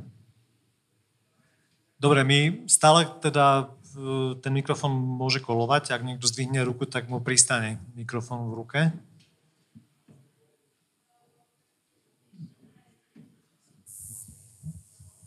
Andrea.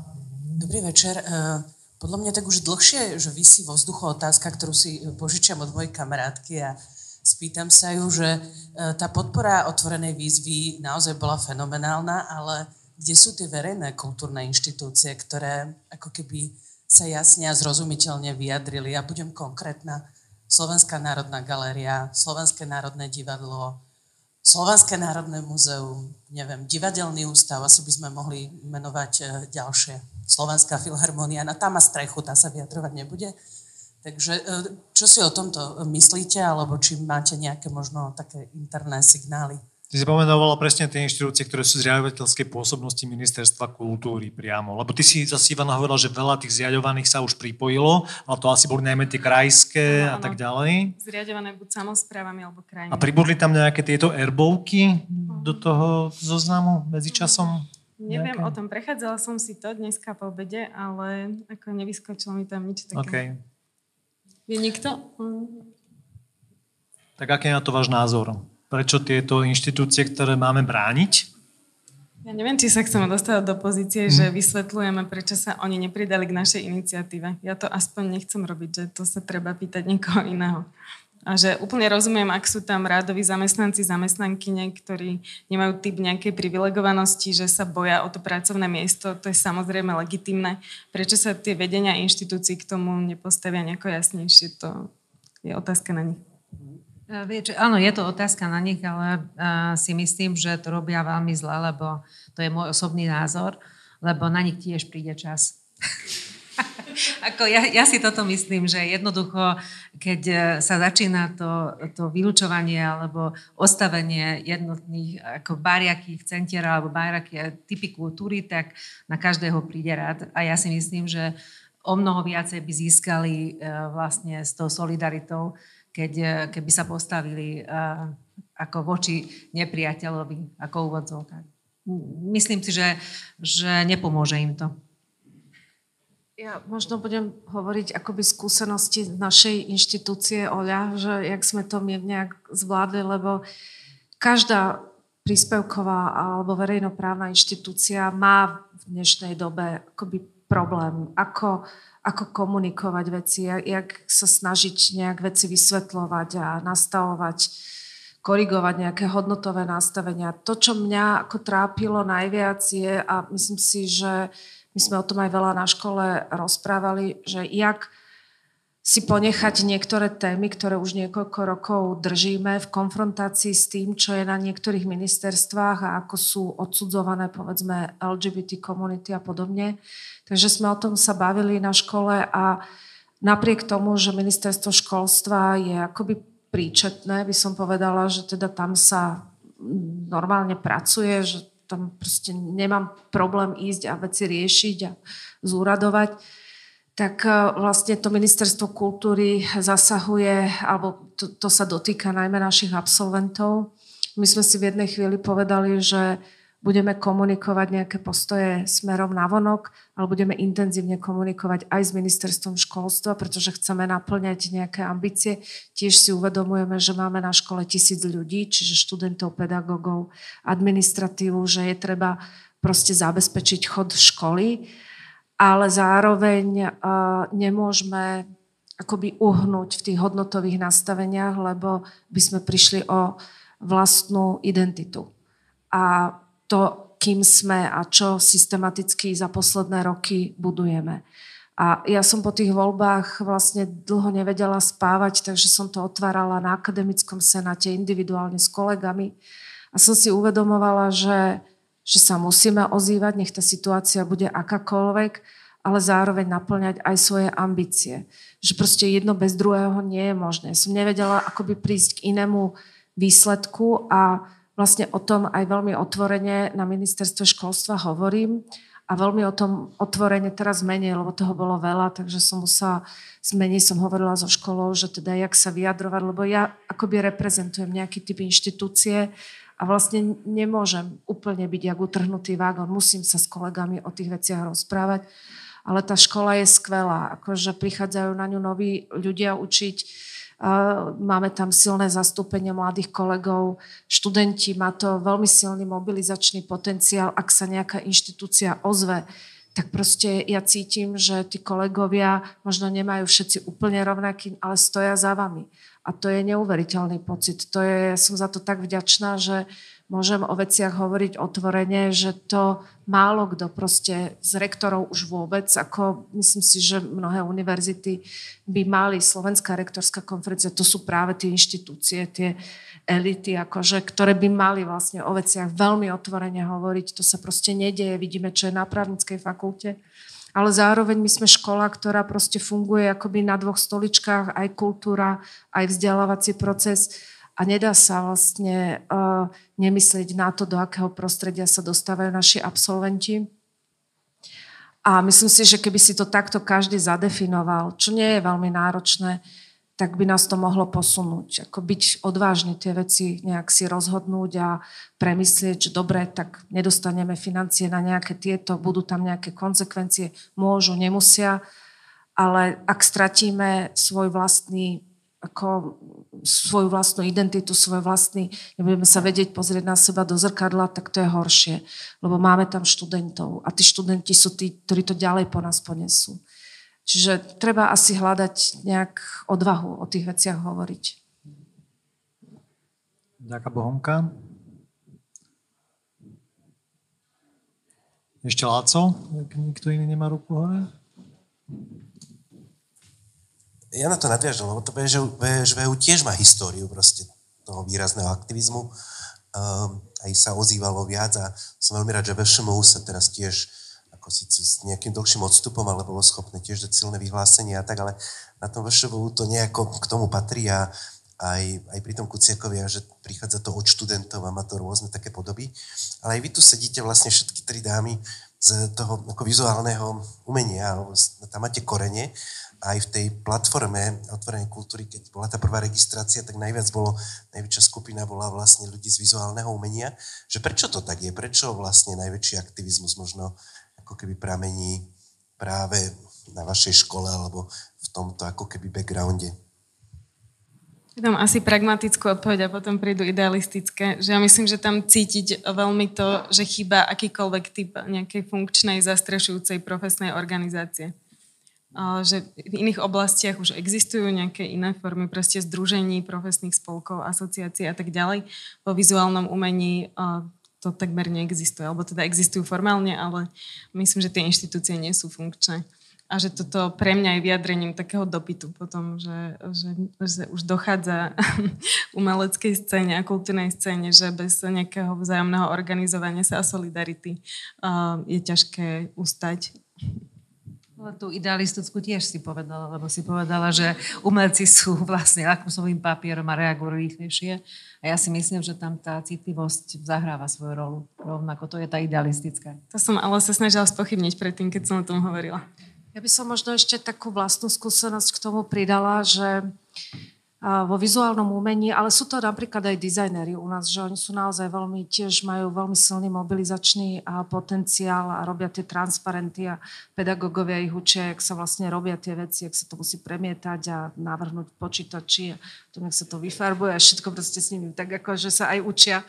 Ale, mm, ale oni sú, kým v divadle, v hudbe máte nejaké týmy, nejaké vzájomné závislosti medzi umelcami, tak v tom vizuálnom umení máte solitérov, ktorí si nikdy medzi sebou nič nedarujú. Akože ako fungovať na takejto škole je veľmi ťažké, že to sú silné hlasy jeden vedľa druhého. Samozrejme, že tam vznikajú platformy spolupráce, ale není to tak silne previazané ako, a není tam typ závislosti, tak jak treba v filharmonii, proste hudobníci, že sa musia zladiť, že divadelníci sa musia dohodnúť. Ako vizuálni umelci sú solitéry, sú, sú to silné, výrazné osobnosti, často na seba náražajú, ale na druhej strane, ak ide o nejaké hodnotové nastavenie, tak je to vlastne vec, ktorá je veľmi silná. A ešte jedna veľká zmena, akoby u nás bola, že po revolúcii po roku 1989 sa u nás vymenil celý pedagogický zbor. To nebolo na vašom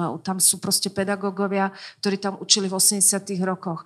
Ale zároveň je to aj nejaký druh vykúpenia voči všetkým tým normalizačným rokom a proste tým proste obdobiam, kedy sa na škole likvidovali ľudia. A to sa často, ja to teda často pripomínam, že nezabudnime na to. Mali sme tu nejakého kulicha, ktorý z hodou okolností má svetopluka na Bratislavskom hrade. To sú tie absurdity, ktoré stále o nich rozprávame, že to bol rektor 17 rokov na škole, ktorý tu zaviedol normalizačné a totalitné proste praktiky a my sa voči tomu vymedzujeme. Stále to hovoríme. Veľa kolegov zlikvidoval, veľa študentov vyhodil zo školy. Čiže tá pamäť musí byť stále akoby pripomínaná. Ono to potom v tej škole rezonuje aj tak, že, že v momente, jak sa oslabu, oslabuje nejaká sloboda alebo demokracia spoločnosti, tak oni výjdu z tých ulic, neboja sa, proste idú do, do, do toho celého. Vysoká škola muzických umení je, dlho bola ticho, teraz sa to trošku mení a začína sa pridávať A, a ja som tomu rada, lebo to proste je ďalší silný hlas. Napríklad v Maďarsku uh, najsilnejšie, čo poznáme, uh, to boli protesty, keď uh, zničili vlastne VŠMU, akože v Budapešti, a tam výtvarníci boli úplne ticho. To je... Michal, nech sa páči, podporujem mikrofón. Ďakujem za celú diskusiu, dobrý večer. Ja by som chcel zareagovať na dve veci, že podľa mňa pani ministerka Šimkovičová komunikuje nesmierne aktívne a robí to minimálne 6 rokov na dezinformačných médiách a pokračuje v tom. Myslím si, že nebola ministerka, ktorá tak aktívne komunikovala so svojimi voličmi a, a že podľa mňa zámerom tejto vládnej koalície bude veľmi intenzívne oslovať predovšetkým svojich voličov. Oni už v podstate vedia, že majú isté limity, že nemajú takú moc ako Orbán a už asi ani nebudú mať, ale veľmi systematickým pokračovaním týchto dezinformačných narratívoch budú vedieť vytvárať akúsi paralelnú realitu, v ktorej ich vlastne voličstvo sa bude cítiť obraňované, pretože ono často je naozaj reálne nejaké ekonomicky prekérnej situácii alebo sa cíti nejako sociálne znevýhodnené a bude sa vytvárať dojem, že silná ruka, že nejaký autoritatívny režim pre nich bude lepší ako tá liberálna demokracia, z je robený dlhodobo roky strašiak a ohrozenie tejto skupiny. Ministerka proste denne poskytuje rozhovory pre svoje kanály, nesmierne aktívna na Telegrame, čo je úplne paralelná sieť, ktorá sa nedostáva k tým ostatným a ona nepotrebuje komunikovať s nami.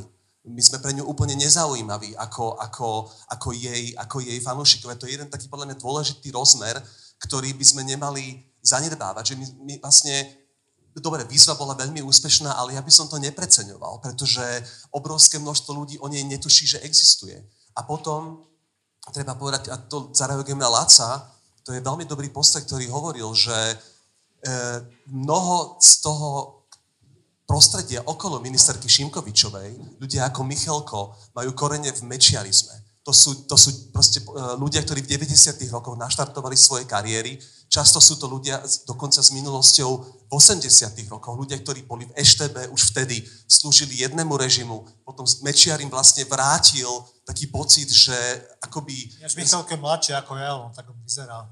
No, ja viem, Michalko je, Michalko je z tej mladšej generácie, ale sú to ľudia, ktorí cítia frustráciu z toho, že ich projekty ako literárny týždenník e, vlastne nedostávali dlhodobo podporu. To je, literárnym týždenníkom sa začal ten ich protest už dávno pred, tou, pred touto garnitúrou, keď sa nevedeli zmieriť s tým, že nedostávajú proste granty v FPU. A zoberme si, jediná antipetícia proti tejto výzve vyšla zo spisovateľskej obce, zo spolku slovenských spisovateľov, kde je 400 podpisov a pribúdajú ďalšie a kde je veľa kolaborantov, ktorým, ktorí kolaborovali s komunistickým režimom, potom s mečierizmom a teraz pokračujú s touto koalíciou, pretože im vracia pocit dôležitosti Mečiar bol vynikajúci v tom, že budoval tie naozaj alternatívne štruktúry, ktoré mali vlastné ceny, vlastné odmeny. Maďarič v tom pokračoval, Maďarič sa obklopoval ľuďmi zo spolku slovenských spisovateľov. To sú presne dnes podporovateľe Martiny Šimkovičovej. Čiže eh, my máme v našej kultúre stále veľmi veľa ľudí, ktorí sú pripravení zohnúť ten chrbát za nejaké benefity.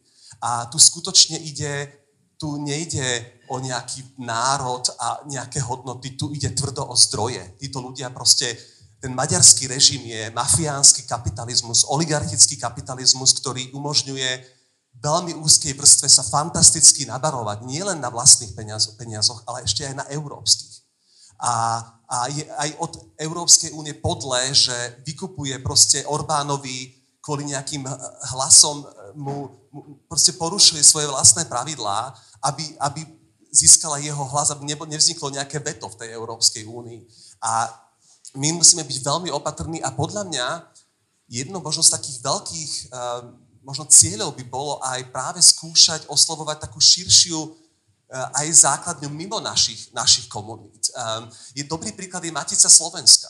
Uh, my mediálne dobre poznáme jej vedenie, hej, ktoré je dlhodobo skorumpované a vieme, ako funguje, má za sebou obrovské množstvo škandálov ale Matica má po celom Slovensku veľmi širokú sieť ľudí, ktorí na drobnej úrovni robia proste folklór, rôzne súbory, rôzne malé aktivity a oni často nesúhlasia s tým vedením. Oni sú, oni sú zdesení z toho, čo to vedenie robí A, ale vo svojich regiónoch proste nemajú inú štruktúru, ktorá by ich nejako prichýlila. A možno skúšať naozaj aj takýchto ľudí nejako získať k tomu, aby sa kritickejšie ozývali. A um, ja len spomeniem taký príklad, som sa veľmi pobavil, keď som videl pani Šimkovičovú, ako navštívila slávnu liceálnu historickú knižnicu v Kešmarku a tam sa tak dotýkala tých kníh a tak sa tak zamyslene pozerala do tých, do tých vitrín a, a hovorila o tom, že chce akoby bojovať, aj čo ide zachraňovať túto kniž, knižnicu, lebo ju e, nikto roky akoby jej nepomáhal. No jednak tá knižnica je v správe evangelickej cirkvi, má ľudí, ktorí sú zodpovední za to, ako vyzerá a, a nie je to priam, a, a ministerstvo kultúry má vo svojej pôsobnosti dve obrovské knižnice, štátne vedecké knižnice v Košiciach a v Banskej Bystrici. A prečo tí ľudia neprotestujú proti nej? pretože to je najprekarizovanejšia práca v kultúre, keď ste knihovníkom v štátnej vedeckej knižnici, robíte ťažkú prácu, náročnú prácu, odbornú prácu, musíte mať kvalitné vzdelanie, ale zarábate menej ako v kase v Lidli alebo v Kauflande. A tí ľudia nemajú možnosť až tak ľahko meniť pozíciu. Nie sú, nie sú to herci, ktorí hrajú v seriáloch a, a môžu si dovoliť proste napriek tomu, že vedenie tiež do istej miery kolaboruje s rôznymi typmi e, politikov, tak oni, oni, nebudú, oni nebudú hovoriť nahlas proti niekomu, kto je ich zriadovateľom. A ja ich celkom chápem. E, naozaj, že podľa mňa táto situácia, keď sme, dociel, keď sme dovolili to, že tieto nové neofašistické tendencie sa dostali tak ďaleko k moci, tak to vyžaduje proste naozaj celospoločenskú mobilizáciu a, a, a nevystačíme si podľa mňa len s takým potlepkávaním si po pleciach, že ako dobre to robíme a je výborné, že chodíme do ulic a protestujeme, že máme kritické médiá, ale ja mám predplatený denník N a, a prispievam preň, ale irituje ma, keď tam opakovane čítam, že Taraba je talentovaný politik, že je to nádej slovenského verejného priestoru. To je denník N E, takže my sme legitimizovali to, že títo ľudia proste sa dostali k moci, vymenili uniformy za drahé obleky a za drahé roby, ale sú to tí istí ľudia s tou istou ideológiou a s tou istou chamtivosťou dostať sa k zdrojom, k verejným zdrojom. A, takže bude to veľmi ťažké, ja sa teším, že takto sa stretávame, ale podľa mňa musíme vykročiť zo svojich osvedčených kruhov, lebo už vidíme, že to nestačí.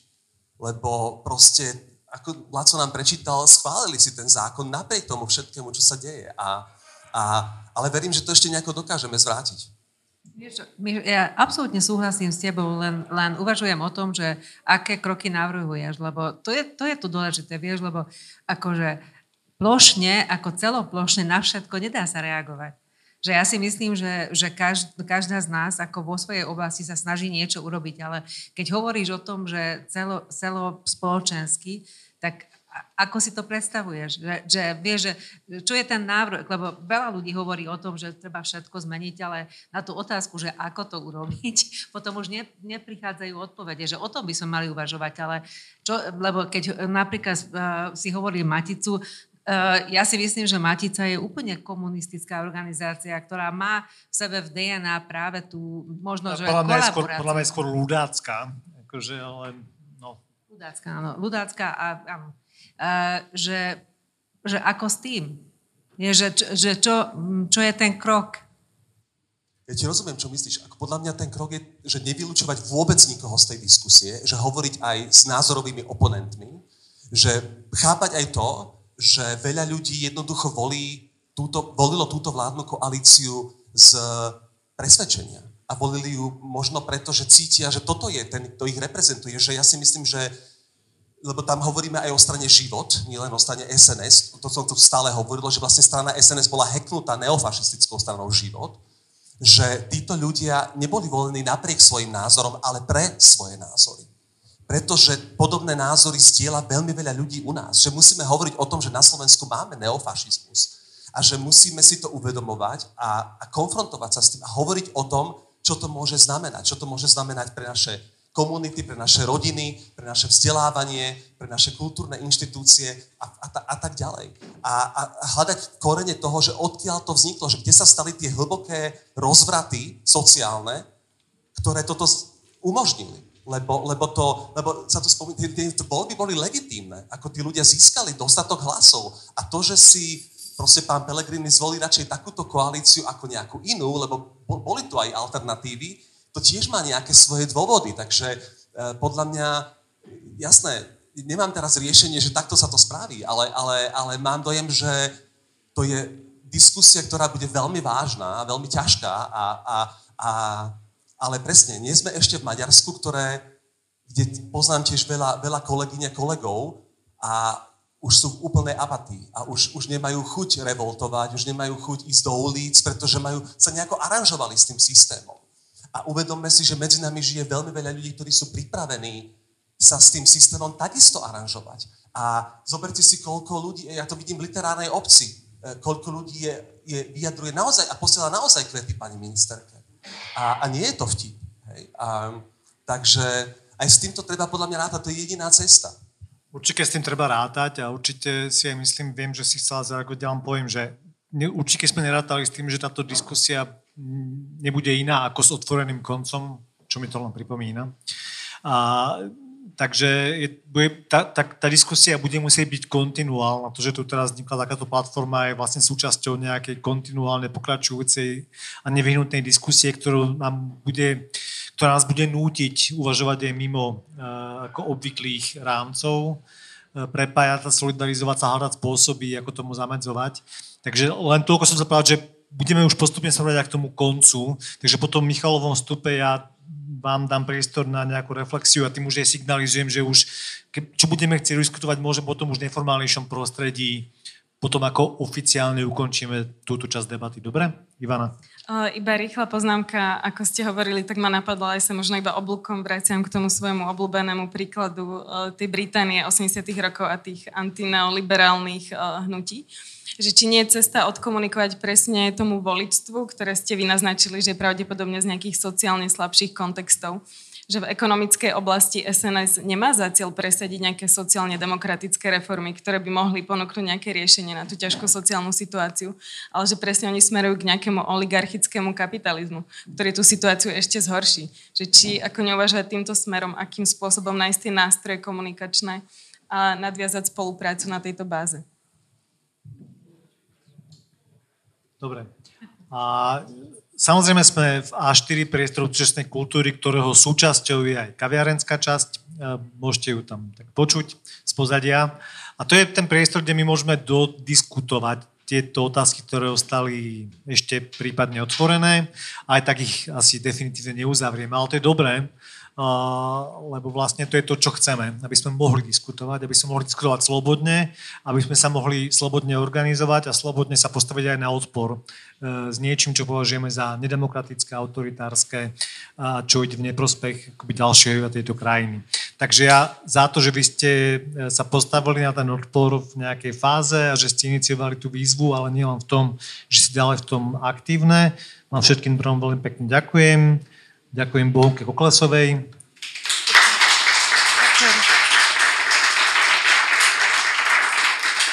Rovnako Ivane Rumanovej.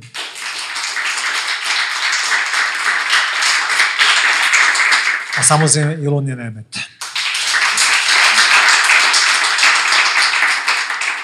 A vidíme sa.